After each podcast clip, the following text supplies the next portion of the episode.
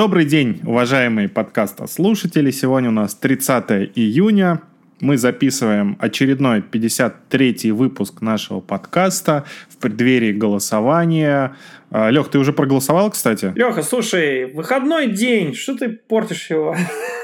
Голосование, это же электронные новые технологии, все в облаках, прям как наш подкаст. А там блокчейн в основе есть, Леха?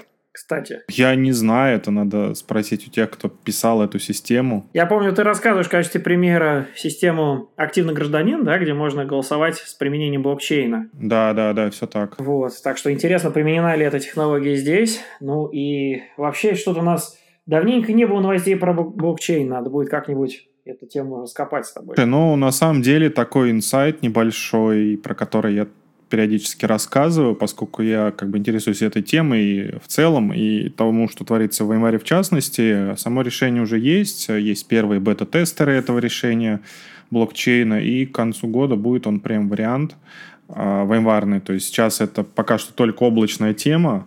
Ноды можно ставить э, локально в своем ЦОДе, которые будут присоединяться к общей сети блокчейна, но все управление и прочее, оно находится в облаке. Но вот к концу года обещают, что это будет в виде единого продукта, который можно и он прям ставить. Я думаю, что какие-то новости на VMworld мы услышим, связанные с этой темой. Вот это будет интересно. Да, и я так понимаю, что на VMworld уже можно вовсю регистрироваться да, там уже все открыто. Да, 23 июня открылась регистрация на VMworld, и там есть и бесплатные разделы, и достаточно много уже туда зарегистрировалось, там можно выбирать треки какие-то, и есть э, за дополнительную плату, там будут какие-то специальные сессии, общение со специалистами, какие-то более углубленные или отдельные там, треки, презентации, ну, все как это обычно бывает. Понятно, понятно. Перед VMworld давай послушаем, что ты приготовил из мира end-user компьютинга, какие новости появились. Слушай, Алексей, ну, у меня в этот раз больше такие технические, наверное, детали, поскольку глобальных новостей не столь много. Уже, видимо, индустрия потихонечку начинает уходить в летнюю можно сказать, спячку или в летний застой небольшой в канун отпусков или уже в, в период отпусков. Поэтому некоторое количество интересных технических деталей с моей стороны, больше, чем какие-то глобальные новости. В первую очередь, это а, мой личный опыт, а, который был на этой неделе. Я делаю ряд пилотов для разных а, заказчиков. Все эти пилоты связаны с Horizon – Интересно, как вообще, в принципе, развернулась э, направленность по end-user компьютингу, если еще в конце прошлого года и вообще весь прошлый год э, из 10 проектов э, по end-user компьютингу у меня 9 были по MDM и, или EMM системам, и только один там по VDI, то сейчас можно сказать, что 9 из 10 это VDI и удаленная работа пользователей, и только там пара проектов это MDM и EMM как-то в каком-то виде дополнительно представлены. Поэтому э, в процессе, и, кроме просто VDI, еще разные дополнительные функциональные возможности развертываю. Это доставка приложений. И вот э, на этой неделе столкнулся с интересной темой, которой не знал. А то, что если у нас к, к серверам, к ESXi зацеплено сразу несколько кластеров – датасторных кластеров, имеется в виду несколько SHD, то при закачке шаблонов э, для э, приложения для развертывания со стороны Apoliums неожиданно Apoliums начинает работать только с первым SHD-кластером, и в случае работы со вторым SHD-кластером он отказывается закачивать шаблоны приложений. Ну, напомню, под шаблоны подразумевается VMDK-файл, чистый VMDK-диск – на который потом он запаковывает приложение. И вот он должен закачать эти образцы, эти VMDK-диски чистенькие, из которых он будет создавать копии а, в MDK-файлике, в которые уже вживлять ну, какие-то приложения там запакованные, после чего подцеплять эти VMDK к боевым VDI машинкам. Так вот, вот для того, чтобы AppVolumes начал работать с несколькими SHD, а, ему нужно знать какая стратегия развертывания шаблонов, какая стратегия репликации между несколькими SHD. И тут не прокатит, как вот у меня обычно происходит на пилоте, одна SHD, мы на нее все кидаем, и все нормально работает. Здесь так не получится, либо у нас Folius будет работать только с нулевой по идентификатору с младшей э, SHD-шкой, либо мы должны определить так называемые группы хранилищ или storage групп, в которых указать явным образом, э, какая у нас, э, как я уже сказал, стратегия распределения, то есть мы будем последовательно раскидывать шаблоны по этим SHD, мы будем смотреть, какая из них наименее загруженная, а, соответственно, ну, то есть какую-то автоматизацию при развертывании шаблонов нужно указать и обозначить эти хранилища, прежде чем с ними работать. Вот этот дополнительный слой логики, который в AppVolume появился довольно-таки давно, он как-то мимо меня прошел. Я вчера вот с удивлением а, про эту систему узнал. Также а, из интересного, значит, это, ну, дальнейшие новости у меня будут касаться управления Windows – и всевозможных э, операций, связанных э, с Windows. А в первую очередь, мне тут попался интересный очень э, пост в блоге, э, касающийся, как с Windows собирать логи с iPhone и iPad. То есть, когда у нас есть только винда, Леха, это, конечно, не совсем наш с тобой сценарий, да, мы с тобой привыкли в компании к, ко всяким макбукам, uh-huh, uh-huh. а вот представляешь, существуют еще люди, у которых есть э, ноутбук на базе Windows OS, это, конечно, неожиданный такой сценарий, вот, но тем не менее у них есть э, iPhone и iPad, и нужно из него собрать логи.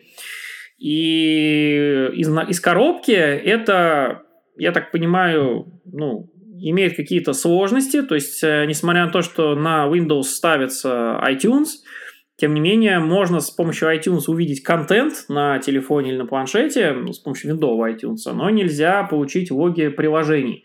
И вот как выяснилось... Есть же специальные приложения, типа на Маке тоже ты так просто логи не соберешь с iOS и iPadOS. А, есть приложение, называется iExplorer или ему подобные, которые позволяют увидеть чуточку больше. Но, правда, на не, не рутованном, вернее, на не jailbreakнутом девайсе а, все равно не все логи можно увидеть. А, здесь я бы сказал о том, что ну, вот, а, я делал тут небольшое приложение, и ты в бета-тесте участвовал. Это нужно разработчику, чтобы он сделал кнопочку выгрузки этих логов. Ну вот э, для Windows, как это, опять же, не странно и не неожиданно, а, разработчики из э, компании BlackBerry, казалось бы, не связаны совершенно с миром iPhone и iOS, тем не менее написали специальное приложение под Windows, которые позволяют подключаться к телефону, ну, естественно, подключенному там по USB кабелю, и вытаскивать логи приложений – а, а также э, крэш-дампы, э, логи значит, со статистикой использования диска, ну, я так понимаю, карточки памяти э, на телефоне или на планшете, какую-то информацию по устройству, об устройстве расширенную. В общем, довольно-таки интересная утилита, и вот статья о том, как ее использовать, а, в том числе вот э, статья была проапдейчена, то есть раньше было указано, что это совместима эта методика с iOS там, 11, сейчас уже указано, что с iOS 12, но я так понимаю, что там в перспективе там, с iOS 13, который там грозится выйти, тоже будет э, совместим эта утилита. Ну, посмотрим, конечно. Вот. Но тем не менее... А, я понял, это это, наверное, из разряда, когда ты ставишь Xcode и подключаешь э, для дебагинга приложений а, кабелем же телефон, чтобы, да. ну, когда ты что-то делаешь, чтобы запускать его на телефоне, то Xcode как бы автоматом позволяет подключиться к дебагинг-сессии, смотреть там расширенные параметры, загрузку процессора, памяти, какие-то логи читать, про профилирование проводить и так далее. Возможно, это вот что-то подобное, да? Ну вот да, только без Xcode и на винде. Представляешь? Я понял, да, да. Я вот, понял. и с помощью софтины от BlackBerry. Вот просто сюрреализм сплошной. Ну, сплошной сюр. Да, но тем не менее это работает. Это, ну как, заявлено, что это работает, это интересно. Я вот э, пока не, не дошел на MacBook развернуть виртуалку с Windows специально, чтобы протестировать это. вот. Но тем не менее, мне кажется, что это хорошее подспорье в случае решения каких-то вопросов, э, ну, которые удобно а, траблшутить с помощью как раз со стороны устройства, со стороны iOS, там, ну, какие-то вопросы там прохождения команд с MDM или особенно отработки приложений, которые с MDM пришли. Вот, значит, помимо этого, а, интересная тема, связанная с Windows – а, я думаю, что у тебя, Леха, часто бывает такая ситуация, ну, я, конечно, здесь по своему опыту сужу, когда ты работаешь, что-то делаешь важное, в этом погружен, и тут тебе прилетает, что давайте-ка мы сейчас возьмем и твою систему там проапдейтим, поставим тебе парочку приложений каких-то апдейчных, и как раз это обычно происходит очень не вовремя. macOS с этим уже давно все решил, вернее, Apple решил в macOS и в iOS, и в iPadOS все это простой кнопочкой установить обновление ночью, и вот эта мне система очень нравится. Ты говоришь, да, хочу ночью, даже если у тебя какие-то программы открыты, а операционная система сама поставит обновление, если нужно перезагрузиться и запустит эти приложения, откроет все в том состоянии, в котором это было. А вот с той проблемой на винде, про которую ты говоришь, я сталкивался только в виртуальной машине, когда нажимаешь «выключить виртуальную машину», он говорит «нифига, я не выключу, я буду ставить 100 500 обновлений, потому что я включаю винду не часто, только в каких-то уникальных случаях, когда нужно что-то там запустить, либо в изолированной среде, либо просто под виндой, и когда ты нажимаешь выключить и полчаса ждешь, пока поставится все обновления, это, конечно, немножко напрягает. Ну вот да, с Windows э, нету такой замечательной кнопки. На самом деле, я вспомнил действительно, как ты это сказал, когда ты это сказал, про то, что есть кнопка поставить там позже, завтра, ночью. Я уже настолько привык нажимать на эту кнопку каждый день, что, что уже даже не придаю значения вот, действительно в Mac. Может быть, тебе просто нажать кнопку «Отключить автоматические обновления»? Нет, понимаешь, если я просто отключу эту кнопку, я буду чувствовать что вот я упускаю что-то в этой жизни, что есть обновления, а я про них не знаю. А так я про них знаю и откладываю. Ну, это, видимо, вопрос психологический. Но вот на Windows действительно есть целая тема касательно отсрочки установки приложений, причем а, именно важно управлять этой отсрочкой, то есть мы, э, будучи там администратором, скажем, EMM-системы, отправляем а, приложение на установку и хотим действительно, чтобы пользователь э, имел возможность э, ну, для удобства пользователя откладывать такую установку, но при этом не хотим, чтобы он это делал бесконечно, как, например, я это делаю. Поэтому мы хотим дать ему какое-то количество возможностей отложить, но не более чем какое-то число и не более чем на какое-то время. То есть, в конце концов, все-таки заставить его сделать установку обновления корпоративного ПО. Я, конечно, здесь сейчас говорю про корпоративные устройства, но при этом ну, сделать иллюзию выбора или иллюзию удобства. И на релизе 20.04 в Workspace ONE UEM появилась возможность для того, чтобы делать э, отсрочку. А для этого нужно, чтобы инсталлятор э, Windows приложения вернул определенный код инсталляции, то есть код, что пользователь указал отсрочить. То есть это не код на ребут или не код на то, что успешная инсталляция произошла или неуспешная, а именно определенные коды выхода со стороны инсталлятора нужны, которые MDM-система отловит и на них корректно среагирует. И вот блог Э, на Брукс Пеппин, э, соответственно, у, специалиста по, по разным MDM.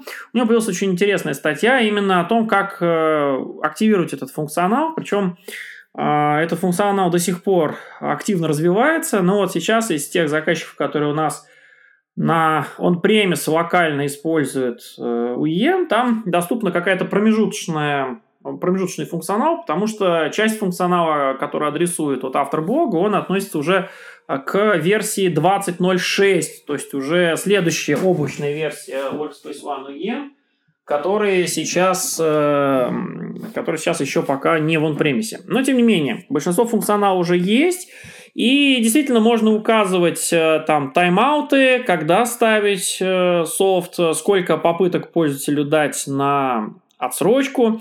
И это целая, ну, такая, целая конфигурация, которую надо прописать и которая пользователю прилетает. Ну, вот кому эта тема интересна, у кого это, э, в общем-то, активная тема, то советую. Ну и, в принципе, про развертывание программы обеспечения на Windows сейчас вышла очень интересная статья. Дело в том, что а, различные варианты приложений, которые можно поставить в системе, их э, довольно-таки много. То есть бывает просто приложения, которые ставятся через инсталлятор, бывает э, заскриптованные приложения, то есть через скрипты, которые ставятся, бывает портабл приложения, бывает э, терминальные приложения, бывает, соответственно, приложения в песочницах, ну, то есть можно много чего перечислять, там SaaS приложения, которые имеют клиентскую часть, и, и так далее. То есть э, множество разных сейчас приложений, которые ставятся на Windows – ну и, естественно, не забываем здесь еще официальный магазин и так далее. И есть э, системы, э, ну, такие как, наверное, System Center Configuration Manager, классическая да, система, которая позволяет э, развертывать какие-то приложения на Windows-систему. И эти системы были написаны еще в те времена, когда такого обилия разного софта в разных вариациях не было. Поэтому сейчас для того, чтобы поддерживать э, разные а, вот эти варианты установки, вот эти разные э, случаи, а, я, насколько я слышал от администраторов того же системы, приходится использовать там какие-то костыли, какой-то доп. функционал. Ну, а в то же время а, вот те системы, которые, скажем так, являются, можно сказать, адептами или следуют подходу modern management, да, который как это, отделяют от, от традиционного подхода. То есть они заточены как раз на то, чтобы учитывать вот эти все сценарии установки, настройки приложения, откуда бы они ни пришли, возможности нахождения там приложений в облаке, их, их использование там, в каком-то гибридном случае. И вот на этот счет вышла такая довольно-таки подробная концептуальная статья, которая так и называется а, Windows Application Delivery Design Considerations, то есть мы рассуждаем о том, как доставлять приложение под Windows а, в современных условиях, заточенных на вот современные реалии. На самом деле вот интересная а, мысль, которую буквально на днях мы обсуждали с одним из заказчиков, что вот в классическом подходе действительно есть функционал, которого нету в подходе, ну, так называемом современном. Ну, среди такого функционала обычно выделяют а, возможность, например, накатки образа на голое железо. То есть у нас приходит ноутбук, на нем нету никакой операционной системы, на нем только там UEFI, и нам через э, PXE загрузку, например, надо доставить образ системы, который уже будет нести наше там корпоративное приложение. И эта методика, она у нас поддерживалась на одном из ушедших э, приложений, которое было в составе с Horizon, это Horizon Mirage – а сейчас его нету, и вот э, в некоторых системах управления, ну, в том числе и в том же CCM, такой функционал, например, есть. И вроде как это отличает подобную систему тем, что вот, скажем, у систем таких как WordPress ONE UEM, э, который тоже управляет Windows, у нее нету подхода развертывания ногового железа, нет этого функционала. Казалось бы, это плохо.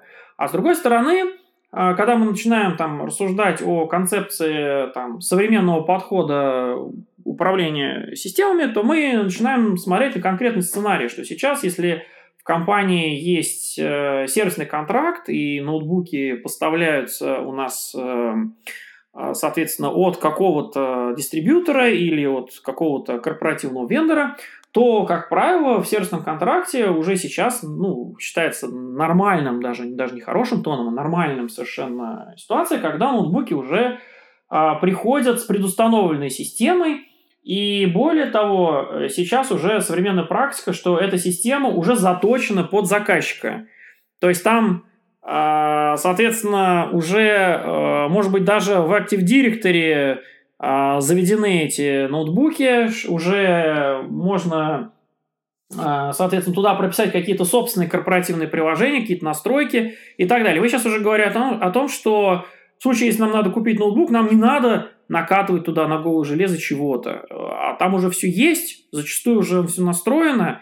И это, конечно, очень круто, когда есть функционал, позволяющий сделать такую накатку, но он не нужен. И точно так же большое количество других крутых наворотов, э, которые, казалось бы, там отличают тот же CCM, они на деле вот в современных условиях просто не нужны. Вот. А нужны совершенно другие вещи – такие как вот накатка приложений из разных источников и в зависимости от их типа, которые как раз-таки приходится решать какими-то кривыми путями.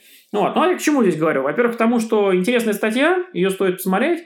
Но, а с другой стороны, э, тем администраторам, которые до сих пор используют какие-то системы, выросшие еще там, не знаю, в начале 2000-х, появившиеся, стоит а присмотреться к современному подходу и просто пересмотреть как бы, те реалии, в которых сейчас вот, э, компании живут, как, в общем-то, происходит администрирование, вообще нужен ли вот этот весь функционал, нужно ли его учить вообще, в принципе, нужно ли с ним разбираться, использовать, или, может быть, стоит э, посмотреть что-то, скажем так, более современное, да, вот, более мобильные методы, более, так сказать, э, современные вариации настройки систем.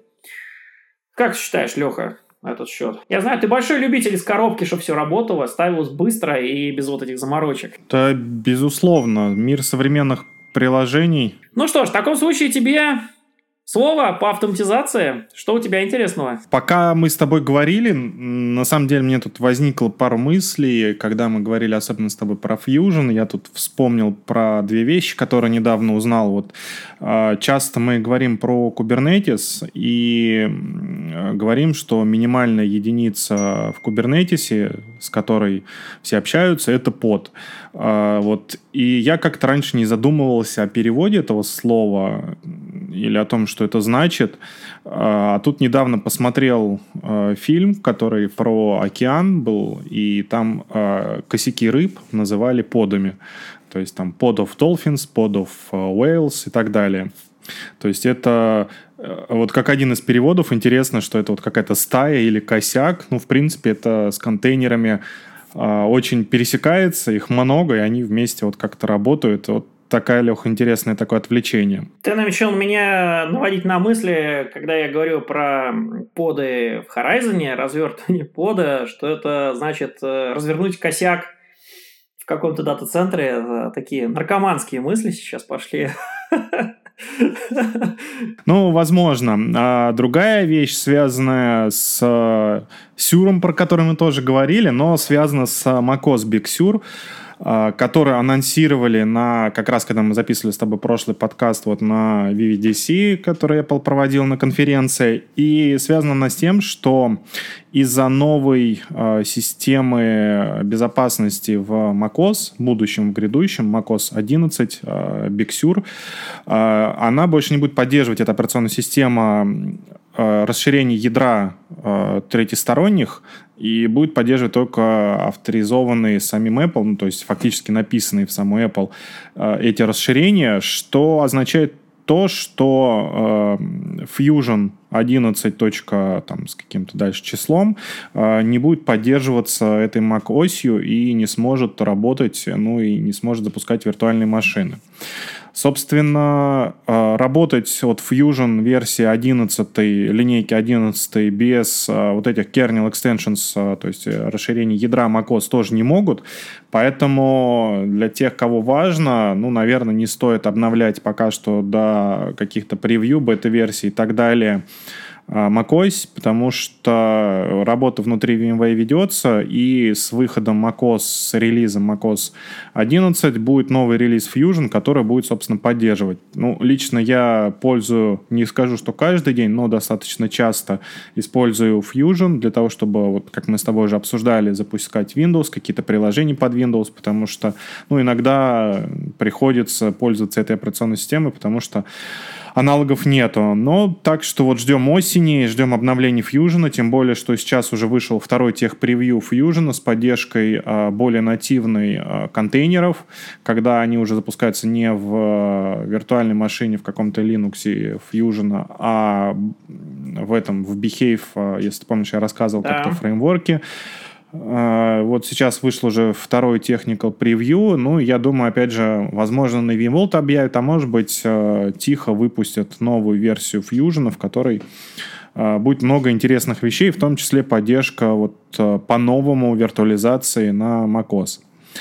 А еще из новостей облачных закрылась сделка по приобретению компании Last Lane. Напомню, что это э, компания, которая занималась детектированием и ответом на различные атаки с точки зрения сети и с применением Artificial Intelligence, то есть машинного обучения. Ну, я так подозреваю, что через какое-то время э, выйдет это расширение для системы виртуализации сети, для NSX, то есть как произошло с, там, с многими другими приобретениями VMware, в частности, вот, например, Bitfusion скоро станет частью платформы и будет как отдельный add-on, э, также появился, наверное, фактически vSAN, ну, сам, собственно, NSX, ну и много других вещей. То есть в скором времени ждем еще такую добавку для безопасности. То есть VMware расширяет а, свое портфолио с точки зрения безопасности и с точки зрения а, того, что предлагает заказчикам в этой области.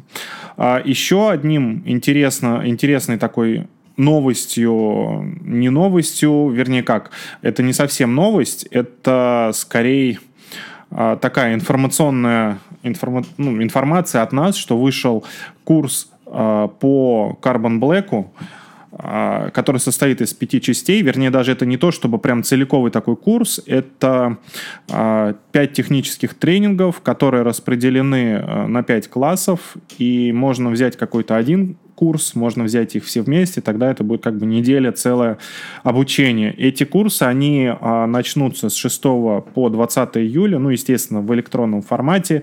На страничке Malern а, для всех они доступны для того, чтобы зарегистрироваться и на них попасть. А, наверное, какая-то часть из них платная, но эти курсы я всем рекомендую посмотреть тем, кто интересуется технологий Carbon Black и, в принципе, этими системами, потому что э, эти курсы, они охватывают все области работы собственно, Carbon Black, начиная с администрирования. Там есть курс Advanced администрирования, а, расширенная аналитика, управление приложениями и, и так далее. То есть это вот полный э, сборник, где, как всегда, досконально, ну, как во всех курсах, собственно, начинается все с введения, зачем Carbon Black, ну, зачем продукт, э, для чего он нужен, как используется, установка, администрирование, best практики, э, лучшие практики и так далее, и так далее, там, включая самые глубокие темы, которые есть. А, из э, таких тоже обзорных новостей вышел э, благопост по июньскому релизу э, Verialize Automation Cloud, в котором собрали все интересное, что появилось за это время с точки зрения автоматизации. Но здесь, наверное, это не самый интересный Э, релиз не самый интересный месяц для автоматизации. Ну, наверное, опять же, все ждут VMworld, чтобы объявить о каких-то более глобальных вещах, потому что с точки зрения автоматизации здесь в основном э, поменялось что-то связанное с облачным автомейшеном, э, меньше функций, которые потом добавятся в on-prem инсталляцию, но здесь я все равно рекомендую обратить внимание на подборку ссылок по DevOps и по тому, что есть с точки зрения DevOps, как он работает, э, что такое инфраструктура как код, что такое GitOps, э, что такое пайплайны, что такое в целом Code Stream, который дает это все, возможно все это реализовать у себя и так далее. Ну и последние две таких э, новости. Одна из новостей связана с очередным тренингом, который вернее, вебинаром, который из раздела VMware on VMware, и здесь э, VMware IT расскажет о том, как они свои крупнейшие э, нагрузки вообще за всю историю VMware смигрировали из одного дата-центра старого в новый дата-центр. Э, это интересно послушать просто как э, такой опыт компании, которая, ну, во-первых, использует свои же решения, а во-вторых, просто опыт миграции больших систем, больших нагрузок. Ну и в заключение я скажу о том, что по результатам опросов э, компании Gartner, э, известного исследовательского агентства на рынке, решения по мониторингу VMware оказались лучшими, лучшим выбором среди многих компаний, которые опрашивали, и специалистов, и экспертов компаний, которых опрашивали, и получил решение по мониторингу VMware, получили, получили награду, которая называется Gartner PM Peer Insights Customer Choice, то есть это выбор заказчиков, которые пользуются этими решениями, сравнивают их с другими, ну вот решения VMware оказались лучшими, включая различные различные менеджмент-паки, для, в принципе, платформы виртуализации, для совместных систем, то есть для сториджа, для сториджа на базе VMware, для Visana, а, для каких-то еще совместных систем и так далее. Ну, отчет тоже можно посмотреть, почитать, как критерии оценки, кого опрашивали. В целом, а, VMware получила оценку 4,7 из 5, а, и за, закончили вот опрашивать людей в мае, ну, соответственно, отчет вот вышел только сейчас. Ну, у меня вот, в принципе, все, такая короткая сводка новостей, Лех. А, больше я тут добавлять ничего не буду. Наверное, будем со всеми прощаться, ну и готовиться к нашему пятничному шоу. А, всем пока-пока. Счастливо, коллеги. До новых встреч. Пока-пока. Услышимся через неделю.